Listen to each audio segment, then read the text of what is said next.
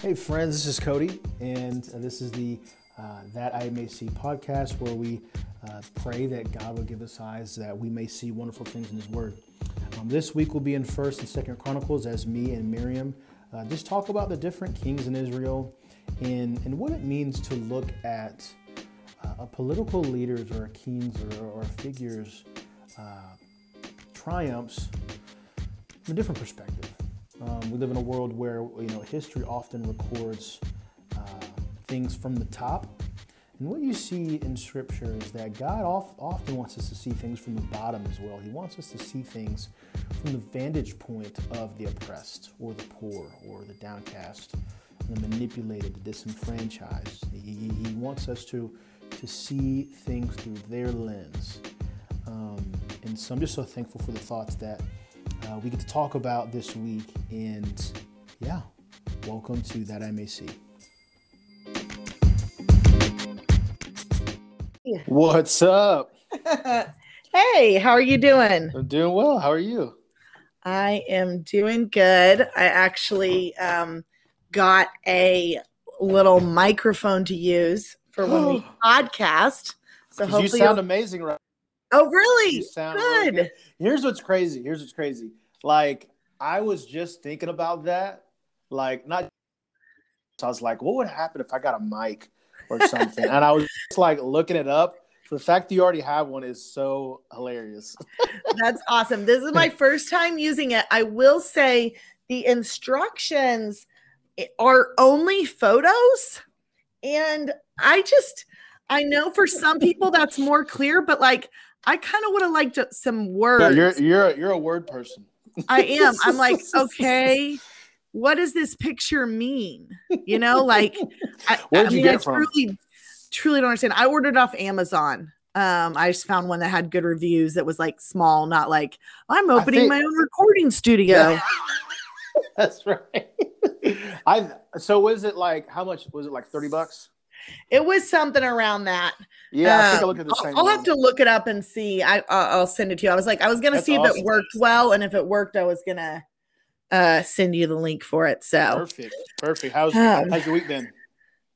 It's been good. It's yeah, it's been a busy week. Um, but it but it's been a lot of fun. We um we bought three new trees which is so Ooh. exciting. So, um, and they're like pine trees. So I'm trying okay. to, um, you know, I can't afford to buy a house in the woods.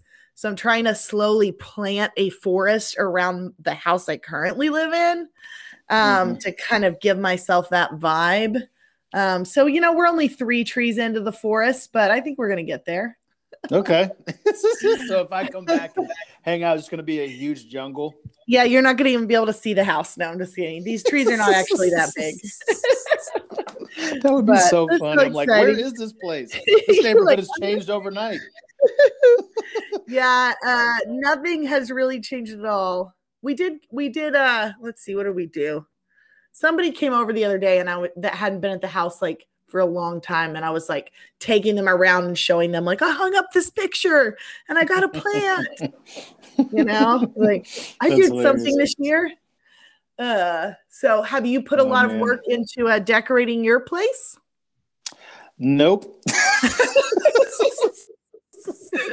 you know me, I'm pretty simple. I'm just like, yo, I, I kind of thought that was gonna be the answer. Did you hang up your Black Panther poster?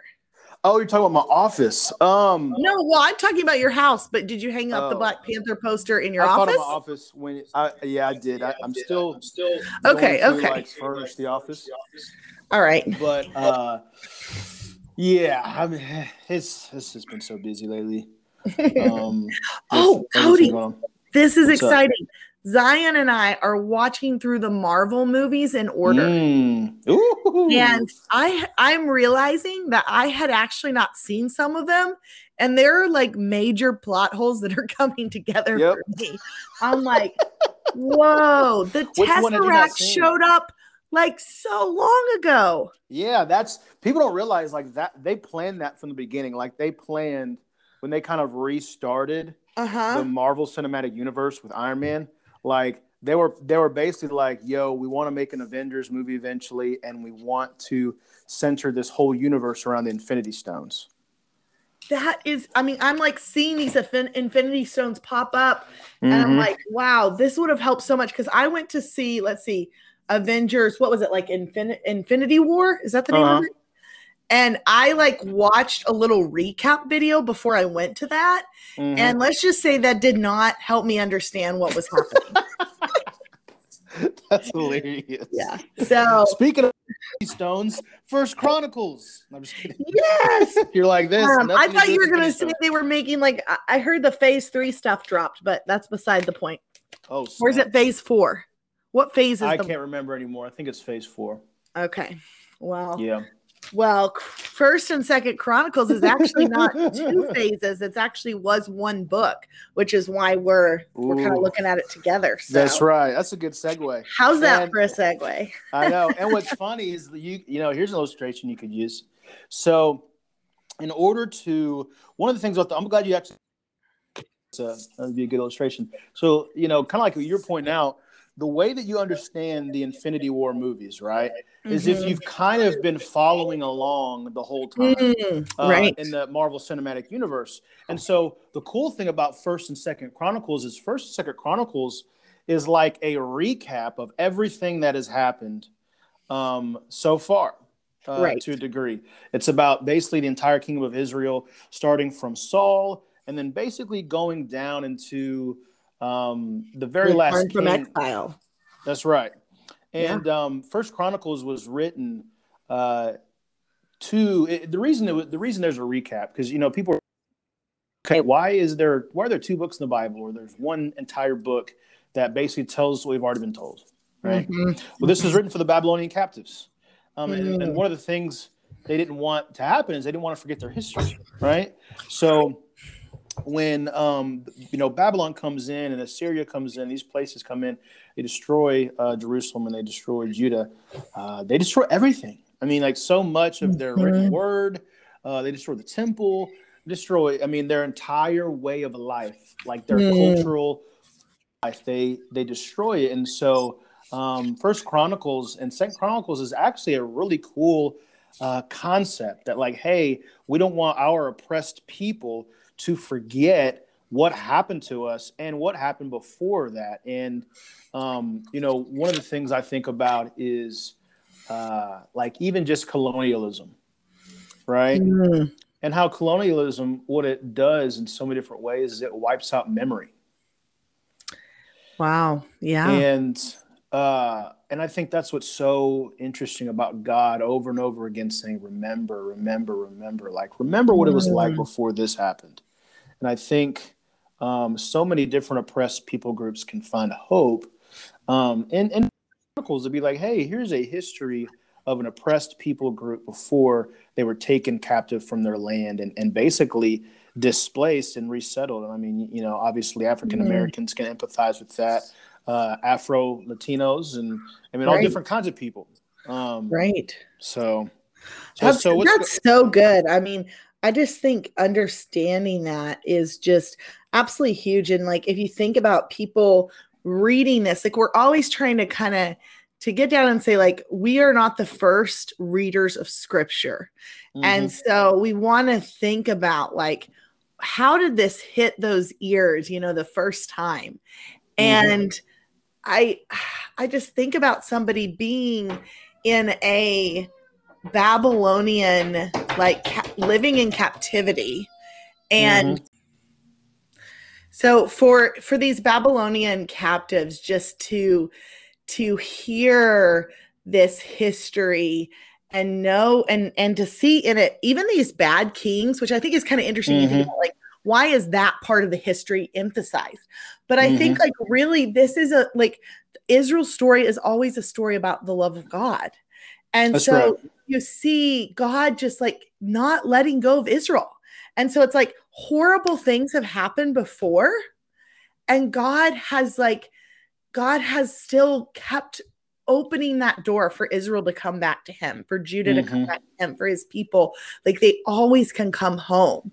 And so I Mm. think that must have been such a comforting narrative to have held on to in the midst of in the midst of being under this like Babylonian captivity of that like this is not the first time that things have been really bad.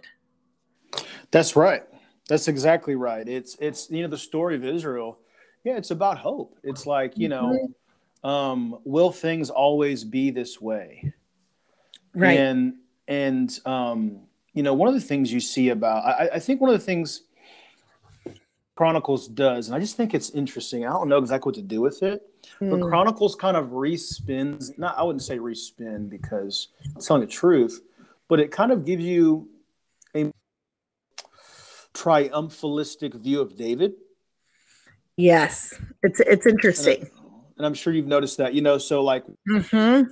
Samuel, First Kings, you know, you see kind of the uh, a lot of just the this the awful things that David does you know, to Bathsheba, to even his own mm-hmm. um, I mean, all, all different, all kinds of different things. But this history does it kind of portrays him in a uh, not perfect light because I still think you see the ways in which God deals with his sin even in First Chronicles, mm-hmm. but you mm-hmm. just you don't see all the mess. What's going on is even though David's um, not perfect and he's done a lot of uh, bad things, um, the writer is still trying to tell us or tell his this is the king that you know the, the Messiah is going to be a David. You know, he's still going to be a King mm-hmm. David. And we know he is, but in a different way. You know, mm. um, in a in a you know he's King David wasn't even uh, that, and so um, what, what do you think about? Yeah, you know, I think, I mean, I think that is really true. I think he's being set up as this type that is is more than the man himself, so to speak. That's right. That's right. And That's a good way of putting it. I also think that we have to, you know, read all of scripture. And so uh, one thing that struck me as I was kind of reading through this is this like this is a history book and it's mm. written for this this very specific purpose and like we we talked earlier about the role of memory and mm-hmm. that they have i mean you know because you think about trauma um mm-hmm.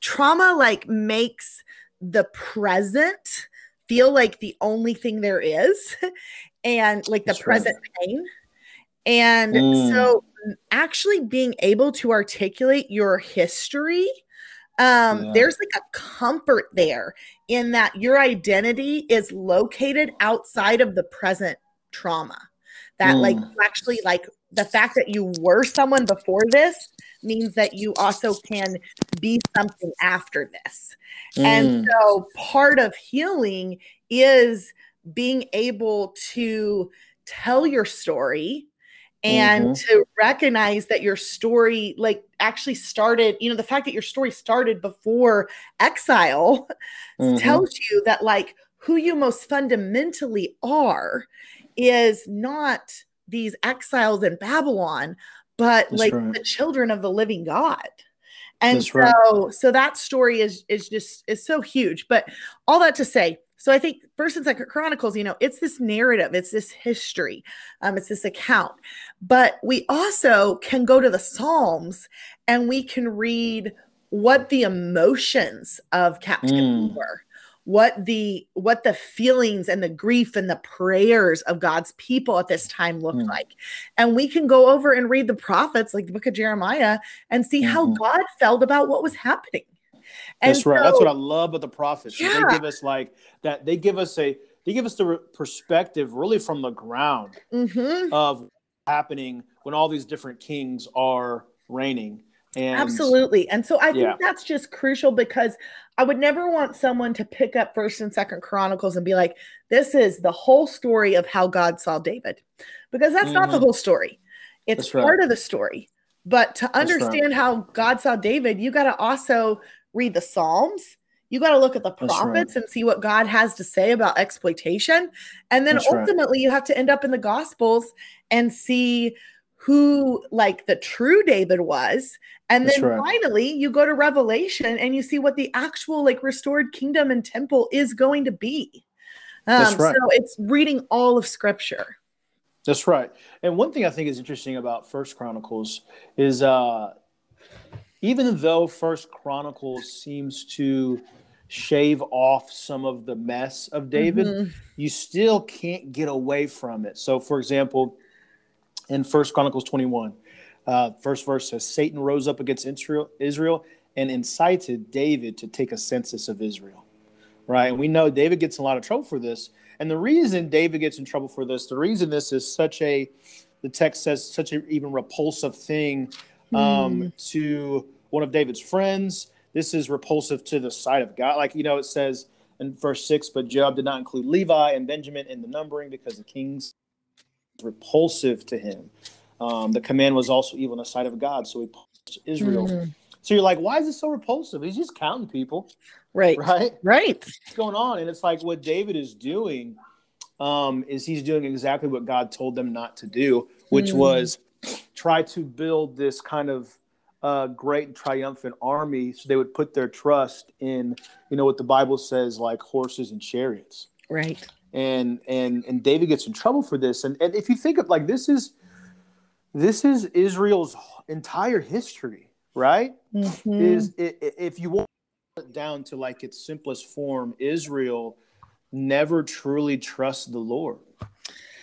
Even their greatest king, right? Even David, right? Now remember, this is interesting. David's changed mm-hmm. because David wasn't counting. David didn't take a census when he fought Goliath. Right. Right. Right. He just is like, hey, you know, let me let me get these five smooth stones you know, it's like God was literally using uh, weakness to, de- to mm-hmm. defeat Goliath, and now David thinks that God's purposes will be accomplished in strength. Right, and that's such a fundamental uh, misunderstanding of Christianity mm-hmm. and of the Bible that so many people in our country and in the United States don't seem to get. Is they think right. that the kingdom of God and the church and Christianity and biblical principles will move forward, uh, most triumphantly in brute force. Hmm. And is that is played out into how we relate to you know I, I, would say i would i would kind of put even more pressure more so on christian men um, hmm. especially even even white christian men that there is this um, temptation to be uh, david not in the way that he trusts the lord but in the way that he puts trust in himself to accomplish wow. um, task. And you see that, that that's the way in which, you know, men interact with women. You see, uh, you know, there's this fear. And, hmm. and uh, you know, you see it even in books like Jesus and John Wayne and, you know, uh, Aimee Byrd's book on biblical uh, womanhood and manhood. Mm-hmm. And it's all these different toxic ways in which uh, the powerful, even within the church, interact right. with those who don't have power. Hmm. Um, and you know, yeah. so here's a question that that kind of came to me as I was reading this: is you see kind of just played out in full color how much the people should have heeded the warnings about not getting a king, right? That's right. That's right. And um, it's just like everything God said that the kings would do and more. It's like That's right. they're acquiring horses, they're acquiring their women, they're uh, they're yep. Uh, they're enslaving people. They're, I mean, just everything that's, right. that's like God. And, and, you just read the story and you're like, oh, why did they not listen? And you still mm-hmm. see God's faithfulness to them he still you know god doesn't give up on them just because they they disobeyed they were foolish they didn't listen but it, it did make me think what like so god said no kings like don't don't do it it's a mistake and yet they end up adopting this whole just like they buy in completely to the monarchy that's right and it it just made me think what other systems mm. are we in our day like ignoring the Bible's warnings about, ignoring God's mm-hmm. warnings about. And God's continuing to be gracious. He's still on the move. He's not rejecting us. But how much how much are we going to look back and say oh, how much harm was done because right. we, you know, I mean, I was thinking for us like I think about stuff with money, like mm-hmm. wealth, you know, it's like I can just feel the allure so quickly of just being able to have a little more in my pocket. Mm-hmm. And God warned so much about that. And I don't think the Lord's going to not be there for me if I hang on to, you know, kind of build up my savings or, you know, mm-hmm. I'm not mm-hmm. saying that's wrong in and of itself, but it's like, am I just throwing out things that scripture like really strongly warns against? Yeah. Like the ways in which we yeah. can become controlled by um by economics instead of That's by right. the, the, economics of the kingdom. You know, I mean, I think like is capitalism something that we're gonna look back and be like, why did we swallow that? Like, why did the church swallow yep. that? That's right. Well, it's it's you know, at, at the at its kind of um at its core, sin is about power. Mm, mm-hmm. Right. So sin is not just oh I'm, I'm i'm disobeying god's commands sin is trying to function apart from the authority and the power of god to take power into our own hands and so um when you know we talk about greed right greed is mm-hmm. trying to uh attain security and safety and comfort apart from god mm. right like trying to store up your treasures here on earth or, or, trying to accumulate as much as you can not being you know not sharing not being generous not not giving abundantly and and we do that mm-hmm. because uh because we want power and um, one of the things i think of like i think the reason israel is so drawn to a king is because we all are right like we're right. all drawn to to have a king but but what what they're doing is they're looking for a a kingly figure in an illegitimate way right so like mm. un- underneath all sin are legitimate desires okay right but what sin is it is it is the uh, desire to attain those things in illegitimate ways so for example you know um, stealing right mm. so some people will take things to survive now obviously i think the lord is gracious with those who are trying to survive. But the Bible still says, even in that those cases, stealing is wrong.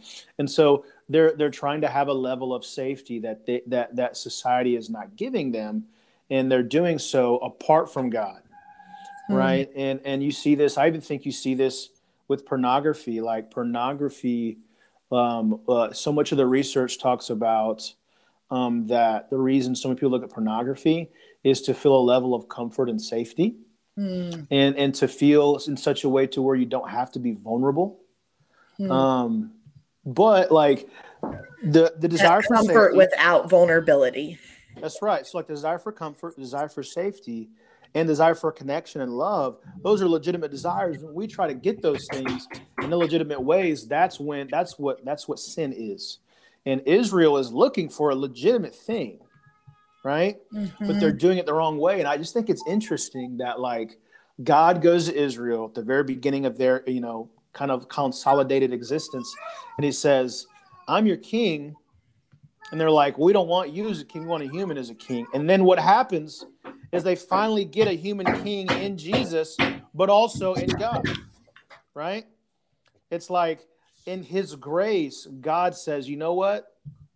I'm this one time I'm going to let you have your cake and eat it too. I'm going to give you a human king who is also a divine king as well. And, mm-hmm. and and I think that's what's just so beautiful about how God even enters into our sin and and he's just so gracious with us and the things that we ask for. I mean, dad gum, if I got everything I asked for, um yeah, it would like, not it would not be good. God's gracious to us. So right. often gracious to us when yeah. we are not um, we think we know what's good for us and and i think like oh, over and over in the bible we say like trust the heart of god for you like it's what you were saying earlier that is israel's fundamental error they don't they cannot believe that god loves them Mm-hmm. And yet, that's the chorus that is sung in the temple the faithful love of God, right? Mm-hmm. And I just, I've thought a lot about like reading through this and the temple and how much is put into the temple and there's this you know this image mm. of the mm-hmm. temple and then we and and so much is put into making it beautiful making it um like just God cares so much about the temple. And like when you read mm-hmm. that, you're kind of like, this is a bit odd. Like, why this mm-hmm. building? Why these, you know, craftsmen? Why the gold? The like all this different stuff. And then when you see, get to Jesus and he's like, oh, that could be destroyed. Like, we don't need that. Um, it totally puts it all in perspective of like, God's care for the temple is that God has always intended to dwell with and in his people. And so the the effort that's put into the temple is just supposed to be a little a little glimpse for us, a little picture of the care I think that ultimately God has for us. Mm-hmm. And like God wants the church to be beautiful. Um That's because right. we are we are like God is like it says going to make his home with us.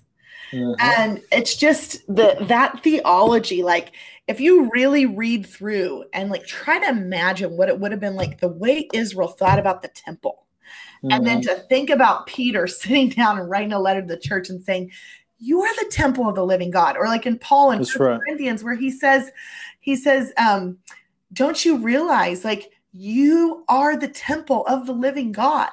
And that yeah. you there is plural. He says, You all, you guys are the temple of the living God. Yeah. And it's like, what? like, well, try to grasp that from a Israelite yeah. viewpoint. Yeah, well, and, and what even I think is interesting, like if you go to, um, just like one of the things this story is trying to get us to look at again is like what it means to do justice and righteousness, mm. right? And how that is the core, that is the core to human life is justice and righteousness. So, for mm-hmm. example, if you go to Second Chronicles ten, you know you have uh, you have Solomon's son Rehoboam, mm-hmm. and the mm-hmm. people go to Rehoboam um, and they say, Your father put a heavy yoke on us. Think about that for a moment. Hmm. Does that taint our view of Solomon? you know, like mm-hmm. th- this mm-hmm. wise king. I mean, we, we've talked about this before. but, You know, Solomon enslaved people to help build the temple. Right. And and I think it's interesting because you know, Second Chronicles, First Second Chronicles are if in length they're a lot shorter than First Samuel through Second Kings. So, which means there's a lot of information they're not putting in these books.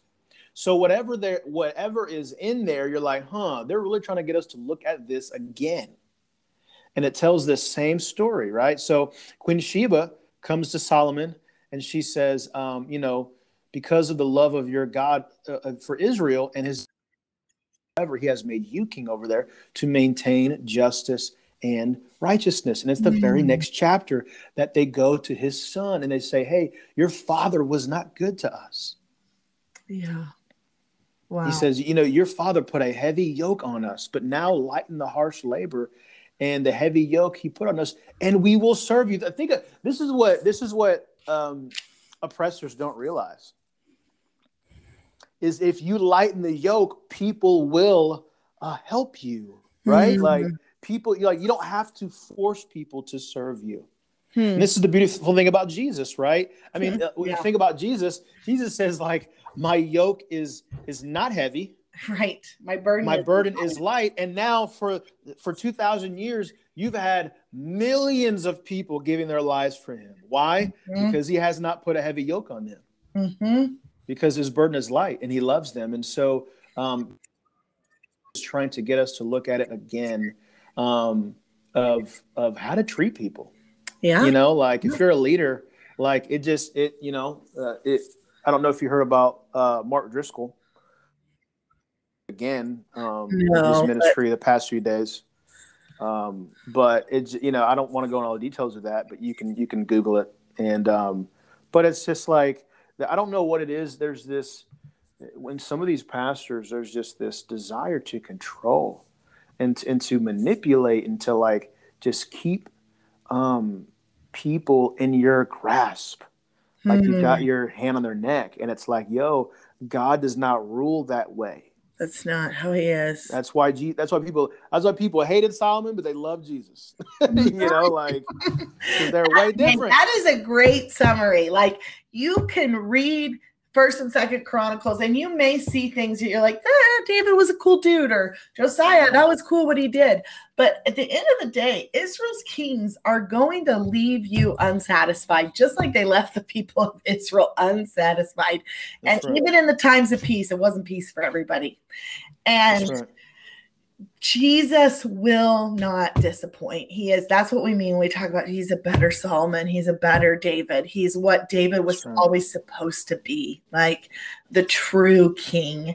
And one of the lessons that you see in, you know, first, second Kings, first and second Samuel, first and second Chronicle is as goes the king, so goes the kingdom. And right. it is only with Jesus on the throne that God's people are okay. Yeah. Yeah.